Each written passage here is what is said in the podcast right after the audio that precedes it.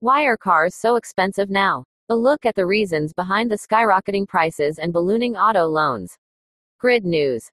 The 27th of July 2022. Americans are paying more for their gas, but they're paying thousands more for new cars than even a couple of years ago, according to a grid analysis of automotive finance data and market experts. And that's driving household debt up.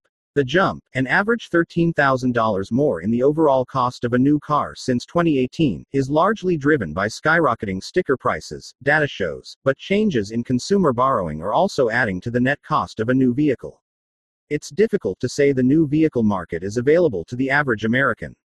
Charlie Chesbrough, senior economist, Cox Automotive. A bunch of related bad economic news has hit car buyers pretty squarely. Rising inflation has pushed prices up, the Federal Reserve's interest rate jumps have pushed auto lending rates higher, and supply chain issues have squeezed the availability of new cars, further driving prices up.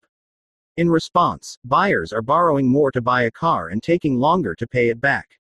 That's adding even more cost to the purchase. While longer term loans can help keep monthly payments within range of a household spending plan, the additional months of interest payments drive up the net cost of their purchase. Grid compared the data for an average car purchase, average price, loan rate, and term length for 2018 and 2022, and found a net increase of nearly $13,000 in the cost of a new vehicle. Where does that extra cost come from? The average cost of a new car purchase has jumped from just $39,000 in 2020 to more than $48,000 this year, according to Kelley Blue Book historic data. The price of new cars and trucks had been rather steady in recent years but jumped by 11.4% in 2022, according to the Bureau of Labor Statistics. Prices for used vehicles increased by 7.1%. That's set an unfortunate record. For the first time, consumers paid more than $48,000 on average for a new car. Parts shortages take most of the blame for driving sticker prices up, especially a shortage of microchips. On Wednesday, the Senate passed a package to increase funding for domestic chip production. Chiplessness is the biggest cause of shortages of new cars and trucks, said Charlie Chesbrough, senior economist and senior director of industry insights at Cox Automotive. When there were new cars, dealers would charge people, and people would pay, thousands of dollars over the MSRP simply because there weren't enough cars on the market, said Pamela Foohey, a law professor at Yeshiva University's Cardozo School of Law, who has published papers on auto lending. On Wednesday, the Federal Reserve hiked interest rates by three quarters of a percentage point to combat inflation, making it the fourth increase in five months. Those bumps push auto loan rates up too, driving up the average monthly payment, said Chesbrough. Many major automakers have increased auto loan rates. In May, for instance, Honda and Nissan increased rates on much of their lineups by 1%, beyond that month's Fed rate hike of 0.5%, CarsDirect reported. A 1% increase could mean paying upward of an additional $800 in interest on a 2022 Honda Pilot, a popular vehicle, where the MSRP is $39,375 before the down payment, taxes, and fees, the service said. Consumers have had to borrow more to pay those higher prices and are managing the size of their monthly payments by stretching them out further.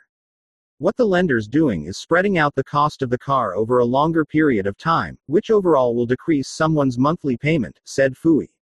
But because interest compounds, paying more over a longer time means you pay more in general. American buyers are increasingly taking out car loans with terms of six years or longer, according to TransUnion. By the end of 2021, terms 84 months and longer accounted for 18% of new auto loans, the credit agency said. It leaves the borrower in a vulnerable situation for a very long time, said Chesbrough. It's going to be a very long time before you have any serious equity because you're extending your loan out over such a long period.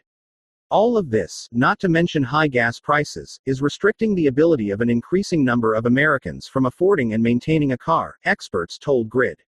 It's difficult to say the new vehicle market is available to the average American, said Chesbrough. It's a luxury product that a minority of people can afford. Those willing or needing to take the plunge have driven up America's car loan balances, which grew by $11 billion, according to the Federal Reserve Bank of New York. And that's driving up Americans' total household debt, though originations have subsided since last year's record high. Despite the growing debt, delinquency rates have remained relatively low since the COVID pandemic began. Given what researchers know about people's finances, in terms of what people will go without and what they will pay, people tend, on average, to pay their car loan as long as possible, said Foohey. It's the last thing people default on, she said. You can't drive your house to work, but you can live in your car. Thanks to Lillian Barkley for copy editing this article.